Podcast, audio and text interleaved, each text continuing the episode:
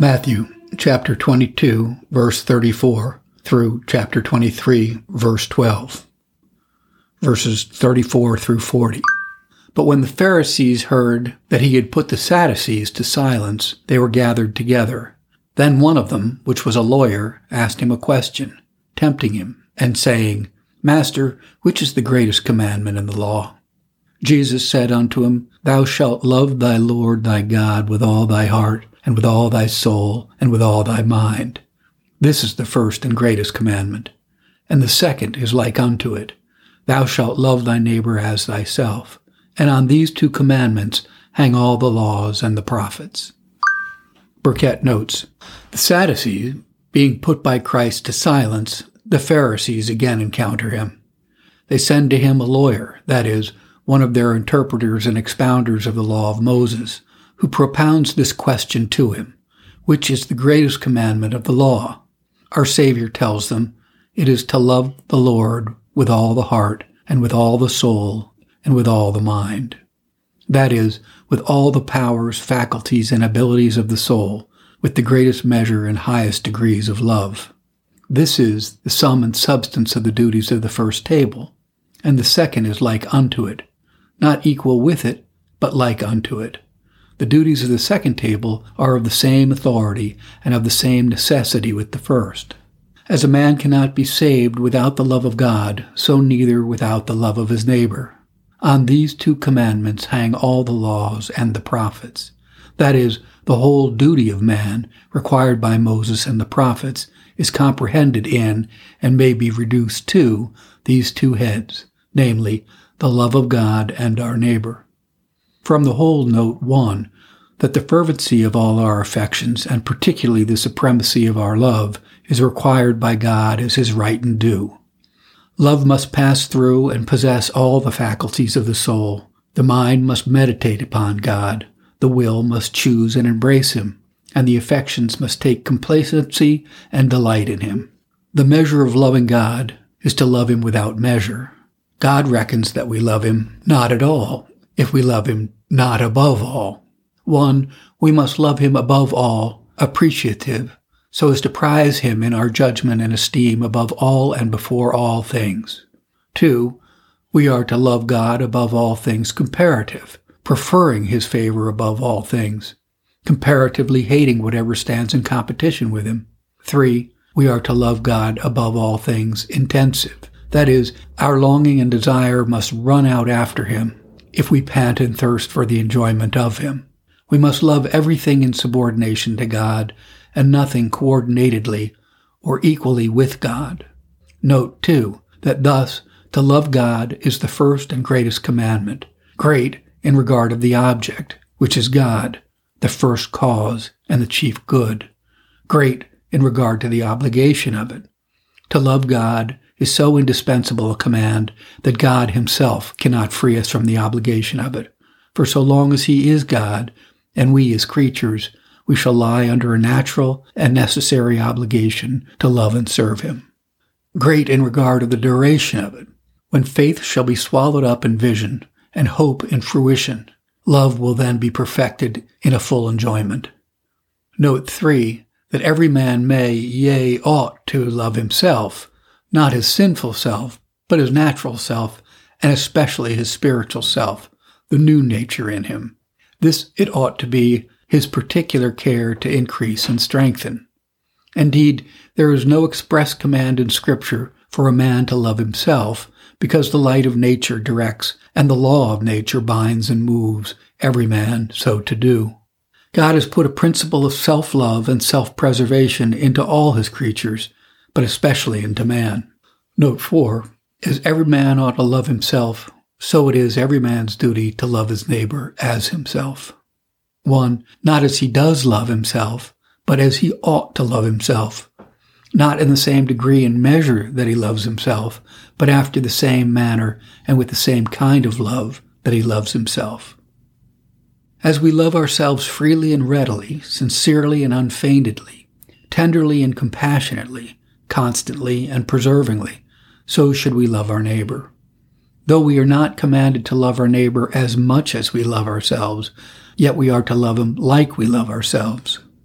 Note lastly that the duties of the first and second table are inseparable. The love of God and our neighbors must not be parted. He that loveth not his neighbor whom he hath seen, never loved God whom he hath not seen. A conscientious regard to the duties of both table will be an argument to our sincerity and an ornament to our profession. Let it then be our prayer and daily endeavor that we may love the Lord our God with all our heart and our neighbors as ourselves. For this is the sum of the law and the substance of the gospel. Verses 41 through 45. While the Pharisees were gathered together, Jesus asked them, saying, What think ye of Christ? Whose son is he? They say unto him, The son of David. He saith unto them, How then doth David in spirit call him Lord, saying, The Lord has said unto my Lord, Sit thou on my right hand, till I make thine enemies thy footstool. If David then calls him Lord, how is he his son? And no man was able to answer him a word. Neither durst any man from that day forth ask him any more questions. Burkitt notes, The Pharisee had often put forth several questions maliciously unto Christ, and now Christ puts forth one question innocently unto them, namely, what they thought of the Messiah whom they expected, they replied that he was to be the son of David, a secular prince descending from David, that should deliver them from the power of the Romans and restore them to their civil rights. This was the notion they had of the Messiah, that he should be a man, the son of David, and nothing more. Our Savior replies, Whence is it then that David calls the Messiah Lord? Psalm 60, verse 1. The Lord said unto my Lord, How could he be both David's Lord and David's son? No son is the Lord to his father. Therefore, if Christ were David's sovereign, he must be more than a man, more than David's son. As a man, so he was David's son. As God man, so that he was David's Lord. Note hence that although Christ was really and truly man, yet he was more than a bare man. He was a Lord unto and was a salvation of his own forefathers. Note 3 that the only way to reconcile the scriptures which speak concerning Christ is to believe and acknowledge him to be God and man in one person. The Messiah as a man was to come forth out of David's loin. But as a God man, he was David's sovereign and savior. As man, he was his father's son. As God, he was the Lord to his own father. Chapter 23, verses 1 through 3. Then spake Jesus to the multitude and to his disciples, saying, The scribes and the Pharisees sit in Moses' seat. All, therefore, whatsoever they bid you observe, that observe and do. But do not ye after their works, for they say and do not. Burkitt notes, The scribes and Pharisees, so often mentioned in the Gospel, were the great doctors and spiritual guide among the Jews. Scribe is the name of an office. Pharisee, the name of a sect. They were both learned in the law and teachers of the law of Moses. Our blessed Savior, in the former part of this gospel, held many conferences with these men and used the most persuasive arguments to convince them both of their errors and wickedness. But their obstinacy and malice being such that neither our Saviour's ministry nor miracles could convince them. Hereupon, our Lord denounces in this chapter eight several woes against them. But first, he charitably warns his disciples and the multitude against the pernicious practices of this sort of men, saying, The scribes and Pharisees sit in Moses' seat. That is, they teach and expound the law of Moses, which they were wont to do sitting. Whatsoever they bid you observe, that observe and do. That is, what they teach you consonant to the word of God and agreeable to the writings of Moses and the prophets, if they go not out of Moses' chair into their own unwritten traditions, follow their doctrine, and obey their precepts. But do not after their works. Follow not their example. Take heed of their pride and hypocrisy, of their ambition and vainglory. Obey their doctrine wherein it is sound, but follow not their example wherein it is corrupt.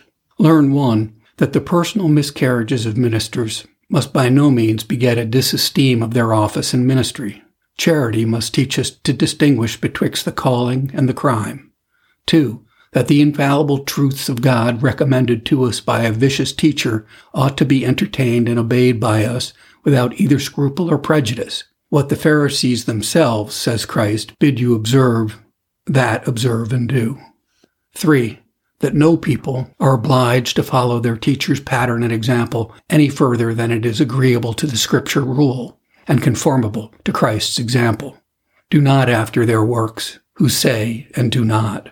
Verse 4 For they bind heavy burdens and grievous to be borne, and lay them on men's shoulders, but they themselves will not move them with one of their fingers.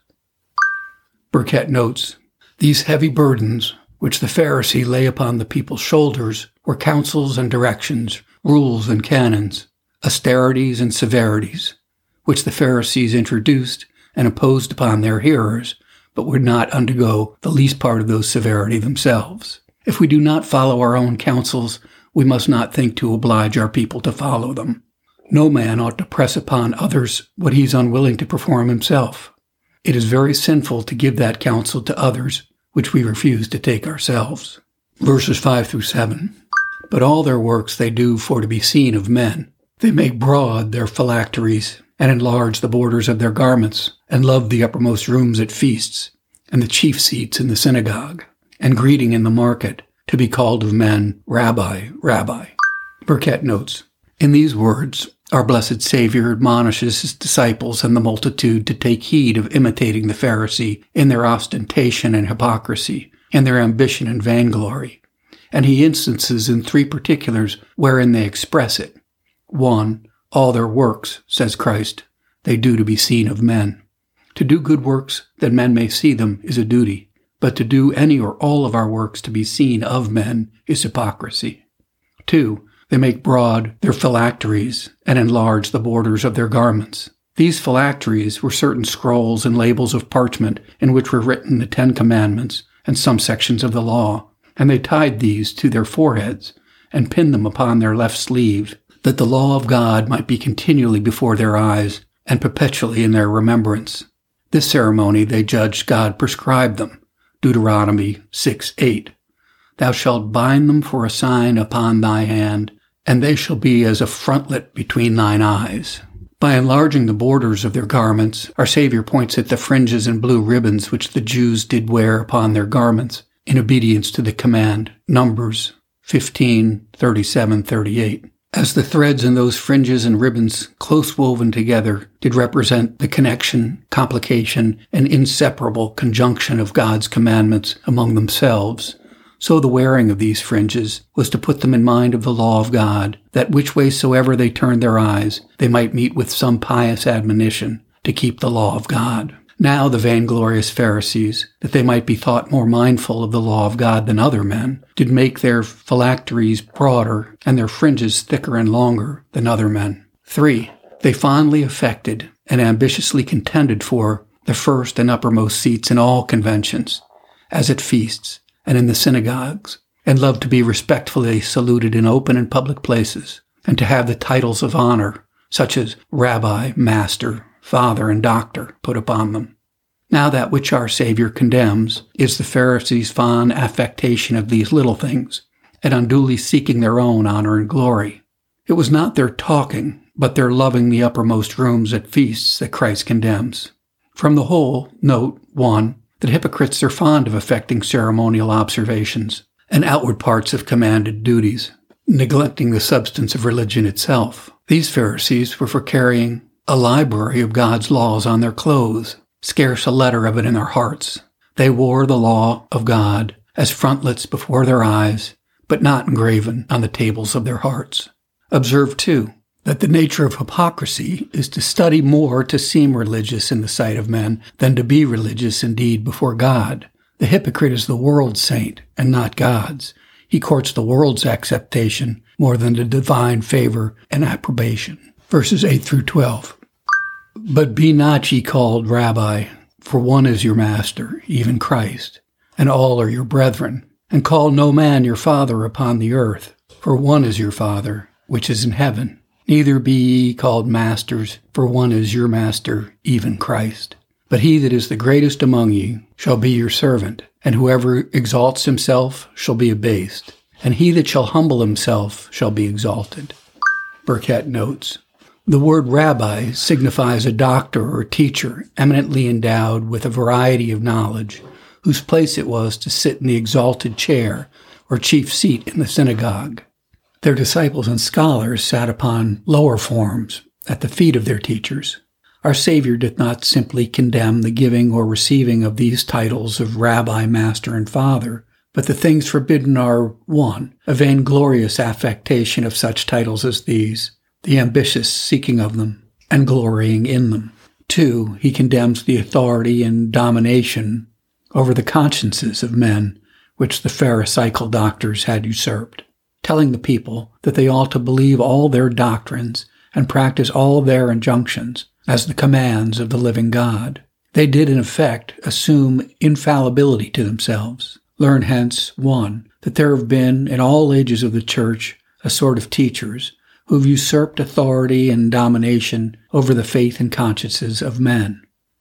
Two, that Christians ought not to submit their faith and consciences in matters of religion to any human authority whatsoever, nor to give up themselves absolutely to the conduct of any man's judgment or opinion in matters of the faith. Three, that Christ alone, the great prophet and infallible teacher of his church, is the only person to whose doctrine and precepts we owe absolute faith and obedience. One is your master, even Christ. Four, as God will abase and men will despise the proud, especially ministers who are such, so shall God exalt and men will honor them that stoop to the meanest services for the good of souls. Whoso exalteth himself shall be abased. This was a sentence often used by our Savior and was a frequent saying among the Jews.